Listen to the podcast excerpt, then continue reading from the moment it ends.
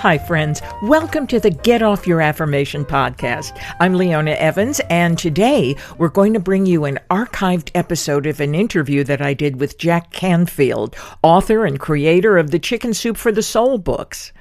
On this interview, Jack talks about one of my favorite books that he's written called Heart at Work. This is a collection of inspirational stories and proven strategies from some of America's top business leaders and psychologists on how to develop greater self esteem and what motivates people to do their best. Now, this interview is from 1997, but the insights and wisdom that Jack Canfield shares are timeless. And so relax and listen to a powerful and inspiring conversation with Jack Canfield. And now, stay tuned for Positive Living.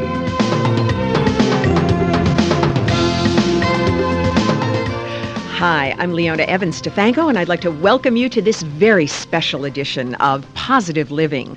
Today, we have a wonderful special guest. His name is Jack Canfield. You know him as the co author of the number one New York Times bestseller, Chicken Soup for the Soul, and its best selling sequel, A Second Helping of Chicken Soup for the Soul. He is president of Self Esteem Seminars in Santa Barbara and the Foundation for Self Esteem in Culver City, California. He has conducted intensive personal and professional development seminars for more than 500,000 people in the United States, Canada, Europe, Australia, and Asia. He is now the co author of a book called Heart at Work Stories and Strategies for Building Self Esteem and Reawakening the Soul at Work. Well, here we are, you know, all ready to embrace this idea of the positive potential within us and, and the idea of conveying loving kindness and being open to receiving love and kindness. And yet, how often do we think that these things can happen while we're at work? Uh, how often do we think of what we do for a living as separate from our spirituality?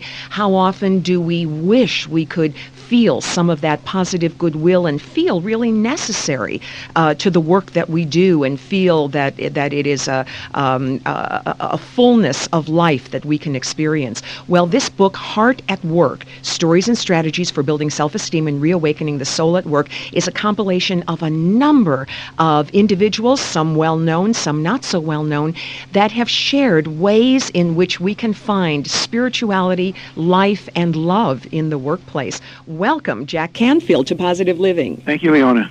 Well, it's just so delightful to have you back. You were with us uh, about a year ago, I think, and I'm just absolutely delighted that you've uh, chosen to come back on our show. My pleasure. I love this book. Book. I think perhaps this Heart at Work is my favorite that you've done so far. Well, thank you. And one of the reasons that it is so, again, is because we seem to separate our spirituality from what we do all day. And uh, why do you think that is? Well, I think that, you know, someone stated it very interestingly recently in one of the election campaigns. So I think Jesse Jackson was a candidate, and they said something to the effect, well, I don't mind uh, thinking that way on Sunday, but I don't want a man who's a minister running my country the rest of the week. Hmm. and it was like, I think most of us have grown up that, you know, we, we are pious on the weekend, and uh, we forget that the week because you know, people will often say, well, I, I just can't run a business like that and survive. Everyone else is out to get you. So if you're honest and have integrity, you're going to get, you know, messed over. And I think the the problem is you can't be one thing one place and one thing the other other place without fractionating yourself and splitting yourself. And ultimately, it, it causes all kinds of things like disease and low self-esteem and so forth. Exactly. As a matter of fact, there is um, uh, a piece here on page 19 called Integrity and Self-Esteem that was written by one of my personal heroes, someone who's been on the program and also uh, who has been here at Unity and spoken, Nathaniel Branden. Uh-huh. And he speaks about what happens to us when we think uh, it's okay that nobody else sees it and we don't realize that what we see about what we do is probably the most important thing. It's true that you know no matter what you do, if you lie, if you break an agreement, someone said recently all agreements are made with only one person, and that's yourself. And every time we break an agreement, we might think someone else doesn't know, but we know. And and little by little, we begin to distrust ourselves, and we we get into a hypocrisy that literally undermines our sense of self, our sense of integrity. And the word integrity means to be one with. And when I'm not one with myself, then I'm separated off, and, and often that leads to so, some severe emotional problems. Yes, actually, you know, uh, didn't Karl Marx say many years ago that uh, with the advent of technology, um, we were separating the work that we did from the very soul that prepared the work, and that we would suffer as a result of it? Well, I think that's true. He did say that, and I think what he was alluding to is that when people were craftspeople, you know, one person made a pair of shoes, that you put your heart and passion into it and when we got to assembly lines where all you did was reach out and tighten one bolt, people began to lose sense of anything that they were actually creating. Yes. And so here, um, Nathaniel is pointing out that, that he says here one of the great self-deceptions is to tell oneself, only I will know, only I will know I'm a liar, only I will know I deal unethically with people who trust me. He says, but, but when it comes to matters of self-esteem, I have more to fear from my own judgment than from anyone else's. That's correct.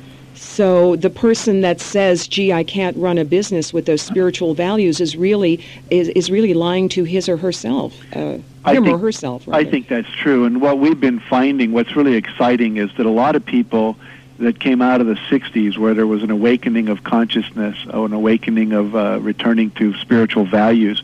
And there were certainly excesses in all of that, with you know drugs and Eastern religions going to the max, etc. But I think what people really began to see is that I don't want to cheat someone else. I, there was a wonderful quote by a guy named Ram Dass where uh, he was asked by his father. He says, "Why do you only charge, um, you know, three dollars for your cassette tapes? You could be making ten dollars a piece on them."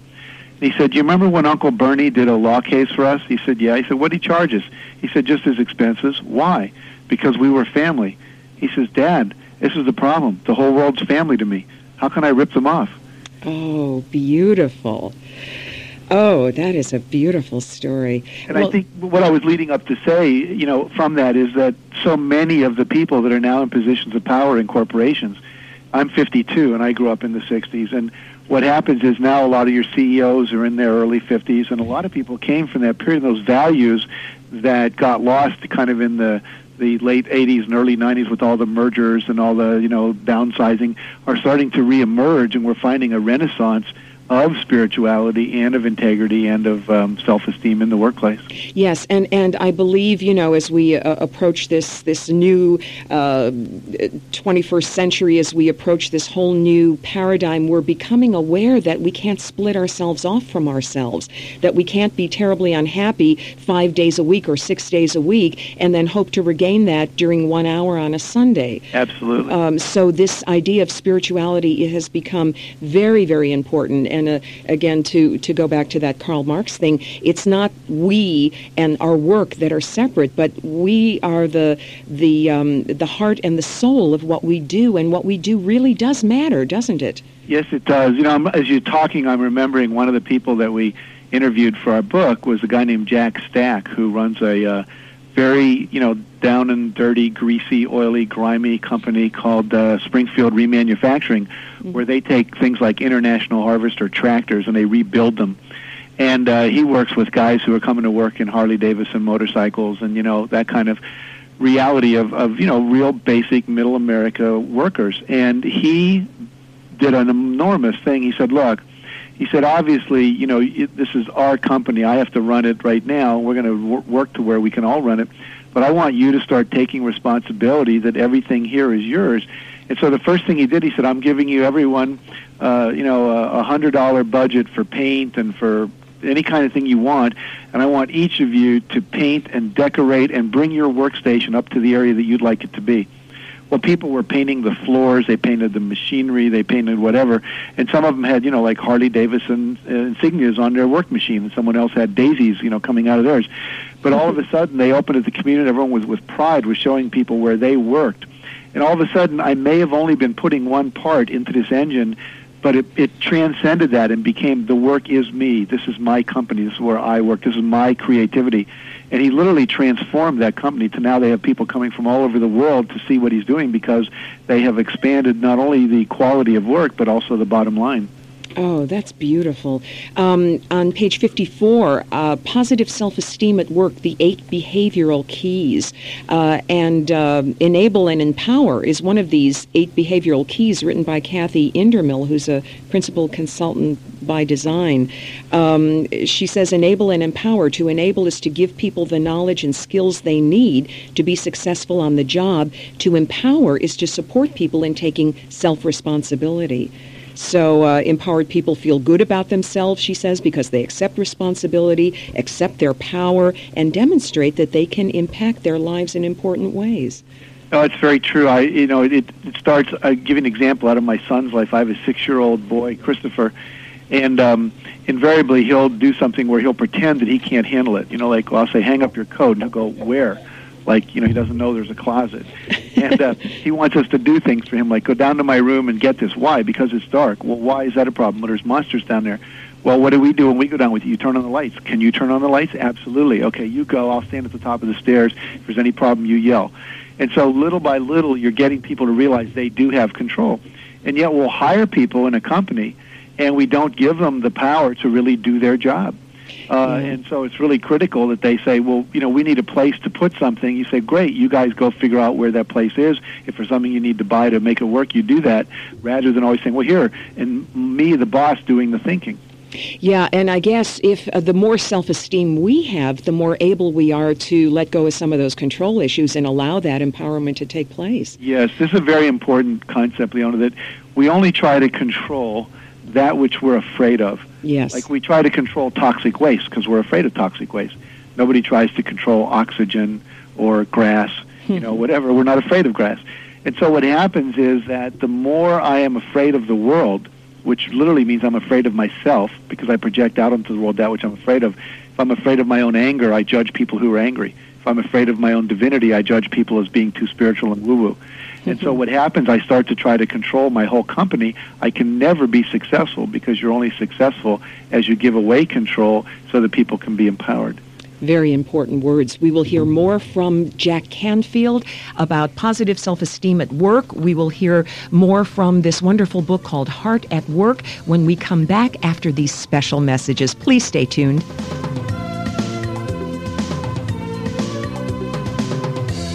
Hi, I'm Leona Evans. We are back with more positive living. Our very special guest, Jack Canfield, co-author of Heart at Work, a new of the series of Chicken Soup for the Soul that has been among the New York Times bestsellers. Um, Jack was talking about how important self-esteem is in the workplace and how important it is that we get in touch with our own spirituality. This book called Heart at Work, among the best that I have ever read, incidentally, is um, an anthology anthology. It's a compilation of uh, individuals who are fairly well known. Uh, Nelson Mandela, uh, Mother Teresa, um, Mary Kay Ash Buchwald, Nathaniel Branden, Gloria Steinem, and individuals that we don't know very well but who have tremendous uh, gifts of information and wisdom to contribute. Uh, in this book, uh, you will be inspired to turn your workplace into a place where there is love, where there is appreciation, where there is self-respect and respect for others. And so, Jack, we were talking about this one article here on page 54 uh, entitled Positive Self-Esteem at Work the eight behavioral keys. Mm-hmm. Um, we worked with uh, Enable and Empower, and as you discussed before we broke uh, for this um, last commercial message, we can only really let go and empower people when we ourselves feel secure about what we're doing. Right. It's um, true for both parents and for managers. If you don't have high self-esteem, you're going to be in fear. You're going to try to control. You're going to have a bad sense of humor and the more your self-esteem goes up. I say to people, if you just went to a workshop and worked on your own self-esteem and never mentioned one thing about management, you would come back and you would run your division, your company, your office differently. I had a good example of a guy who took my weekend self-esteem course, and it was just a personal growth training. We weren't focusing on management. And he had he worked at a paper company where he had gone through, I think, something like 18 secretaries in about 15 years. No one lasted more than a year. Hmm, kind of like Murphy Brown, huh? Exactly. and so he took the course and, and went back and went four years with the same secretary. And she said, you know, what did you do with him? Did you give him drugs? Did he have a spiritual renewal? I mean, you know, she didn't know what to do. But literally, the guy had let go of his childhood pain and and stopped, you know, punishing the world really in a sense uh, unconsciously for what had happened to him. And people don't even realize the unconscious patterns they bring to work, which make themselves and everyone else pretty miserable. No, yeah, we, we really don't. And, and the only way we can really understand them is either if they're called to our attention, which really, you know, um, is very, uh, causes us to resist, you know, that criticism. Right. Or if we're totally open to observing patterns in our lives, we can really get, a, get a, a grip ourselves on what's happening. Um, here on page 59, you have a quote from Eleanor Roosevelt. It says, No one can make you feel inferior without your consent. Right. Boy, we sure don't empower ourselves enough as a rule, do we? Well, one of the things that I teach that's really important is this whole arena of self-talk. That if I say to you, uh, you know, you're the biggest jerk and idiot I ever met, I mean, you have a number of different responses you could have. One could be, "My gosh, he's only been on my show 20 minutes. How do you figure it out so fast?" Exactly. and that's going to make you feel pretty bad. Or you could say, "Well, Jack wouldn't even bring that up if he didn't know I had enough self-esteem to deal with it. Besides, I'm one of the more incredible people on the planet. Look, he's on my radio show after all." And and then you'd feel really good. Uh-huh. And you are at choice about how you respond to what people say to you. And Yeah. most people go through life going, "Well, that person ruined my day. He made me mad. She upset me." And the truth is, we upset ourselves by how we respond to people, not by what they do. Very obviously, if I did not feel that you were right if you called me a jerk, then I wouldn't allow it to, um, you know, to take over my life, right? Exactly. So yeah, that's a there's a um, a book that I read a long time ago called The Imposter Syndrome. How many people who appear successful in the outer world are just harboring this fear that hopefully no one will find out the real truth. Yes. You know, and the fact is that there's low self-esteem behind all those outer successes. And I see that that, that this book, Heart at Work, I, which I'm so impressed with, I just love it, is really dealing with um, this issue of how to make the inner and outer connect. Would you please read? Do you do you have a copy? I right do. There? Oh, good. Um, page 14, uh, Our Deepest Fear by Nelson Mandela. Uh, we have used this as a, a Sunday bulletin cover periodically, and it is such a tremendous, empowering piece of work. Um, if we could just realize that, that it's true for all of Sure. us. Um, Sure. go ahead. Let, let me just give you a correction we had. Uh, we thought this was by Nelson Mandela because it was in his uh, inaugural speech that he had, only to find out later that he had uh, quoted Marianne Williamson but forgot to mention her name. So Oh, is that because I was looking at, at the back of your book and I saw this Marianne Williams, but I didn't quite understand that it was related to this piece. that's how that came about. But anyway, Oh. Marianne wrote it and then Nelson quoted it. But it goes like this. Okay. He says, Our deepest fear is not that we are inadequate. Our deepest fear is that we are powerful beyond measure. It is our light, not our darkness, that most frightens us. We ask ourselves, Who am I to be brilliant, gorgeous, talented, fabulous? Actually, who are you not to be? You are a child of God. Your playing small does not serve the world. There is nothing enlightened about shrinking so that other people won't feel insecure around you. We are born to make manifest the glory of God that is within us. It is not just in some of us, it is in everyone. And as we let our own light shine, we unconsciously give other people permission to do the same. As we are liberated from our own fear, our presence automatically liberates others. Oh, that is so powerful. It, it really is, is so true, too. Yeah, I you know there there are a couple of things here that that really really strike a chord. You are a child of God. Your playing small does not serve the world. There is nothing enlightened about shrinking so that other people won't feel insecure around you. How often have I tried to do that, or have I heard from people in counseling that they try to do that, minimize an achievement or or minimize a talent so that other people won't feel bad? And yet, the very last line says, "As we are liberated from our own fear, our presence automatically liberates others." Mm-hmm. Uh, so there there is something about our recognizing our own potential that is automatically a gift to others. Can you can you speak on that for a moment? Well, I think every one of us has had the experience about about of being around somebody that's really charismatic or very loving. I'll give you an example in my own life. I was with a rabbi named Shlomo Carlebach once. Oh, I was at a I know conference. him. Oh, I'm sorry. Excuse That's okay. me. I'm yes. glad you know him. He's a great guy. Yeah, an old friend. Yeah. and uh, he um, was. I was waiting in a line of about 50 people to talk to him, you know, and eventually some of the people left, and he was talking to two or three people, and I was kind of on the outer fringe, and I was next, and I was being very polite, standing on the edge, and he just reached out, never looked at me, kept looking at his friends, but reached out, put his arm around my shoulder, and just pulled me into the group.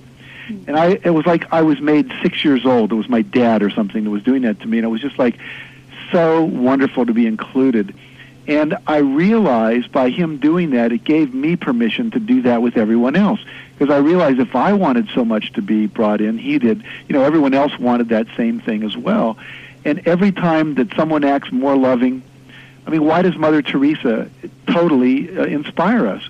Because we see her and we see what she does, and it gives us permission to do the same. We don't feel less than, I think. Mostly we feel, hey, there's some Mother Teresa in me. I could be bigger as well. And I think that's the effect of letting our light shine is it says to other people, hey, come on out. You can shine your light too. Yes, I, I, I know that's true, and yet, why are there times that people will say, excuse me, oh, so and so is so terrific, or so and so is so wonderful, I could never do that? Why is it that sometimes it works the opposite way? Uh, I think again, just you know, years of, of mental programming on the part of that person. That's basically, you know, I'm not good enough. I'm not. You know, it's a comparison kind of thing. I tell people in my seminars. I said, you know, we're going to be spending three days together. My first piece of advice is don't compare yourself to anyone in here. And then I say, how many think that'll be easy? And of course, nobody raised their hand. I say, how many of you have ever compared yourself to someone? And every hand goes up. Mhm. I say, how many times did you come out greater than or less than? And it's almost always less than we never pick someone to compare ourselves to that we're better than. We always think if it's in physical fitness, I'm going to compare myself to Arnold Schwarzenegger or Tom Cruise, you know, or if it's uh, someone that's intelligence, I'm going to compare myself to someone I just saw on a game show who won sixty-four thousand dollars, and there's this natural tendency to do that. I don't. I think it comes from our parents always going, "Why can't you be more like your sister?" Look, Johnny's lights on across the way. He's still doing his homework. Why aren't you doing yours? Mhm. And so invariably, it gets ground into us, um, and that's the only way you can get out of that is just to become aware of it and just literally stop it and replace it with something positive. Yeah, I, uh, you know, although Dr. Spock is no longer the uh, the person who writes the children's books now, I've just been blessed to adopt a brand new baby, and you get into that comparative thing when you read, uh, you know, the current uh, best-selling author of children's books who who say when your child is four months old, he should be doing this. When he's five months, he should be doing this, and so you have a tendency to look around saying, "Is your child doing this? You know, is your child doing that?" So, yeah, we've got to watch out for that comparing. Okay, we are going to break for our network news. Please stay with us. Jack Canfield, Heart at Work. This is Positive Living. Please come back with us. Thanks so much for listening to the Get Off Your Affirmation podcast. This was episode one of two with my mom's interview with Jack Canfield. We'll have the second one airing next week, so stay tuned for that. It's so cool getting to go back and listen to these old cassettes and, and kind of resurrect these interviews that are so valuable and have so much great information. Please connect with us on our social media on Facebook and on our website at getoffyouraffirmation.com. We're really looking forward to hearing from you. Thanks so much. Have a wonderful week. You deserve it.